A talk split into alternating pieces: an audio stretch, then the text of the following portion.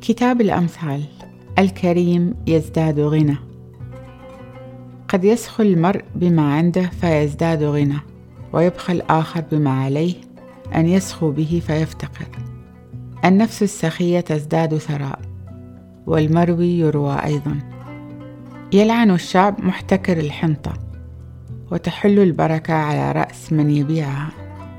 من يسعى في الخير يلتمس الرضا ومن ينشد الشر يقبل إليه. من يتكل على غناه يسقط أما الصديقون فيزهون كأوراق الشجر الخضراء.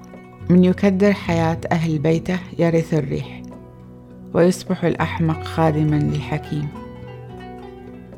ثمر الصديق شجرة حياة ورابح النفوس حكيم. إن كان الصديق يجازى على الأرض فكم بالأحرى يكون جزاء الشرير والخاطئ. تابعونا على صفحة الإنستغرام. نحب نتواصل معاكم. كانت معاكم أختكم سهر من بودكاست إظهار الجمال.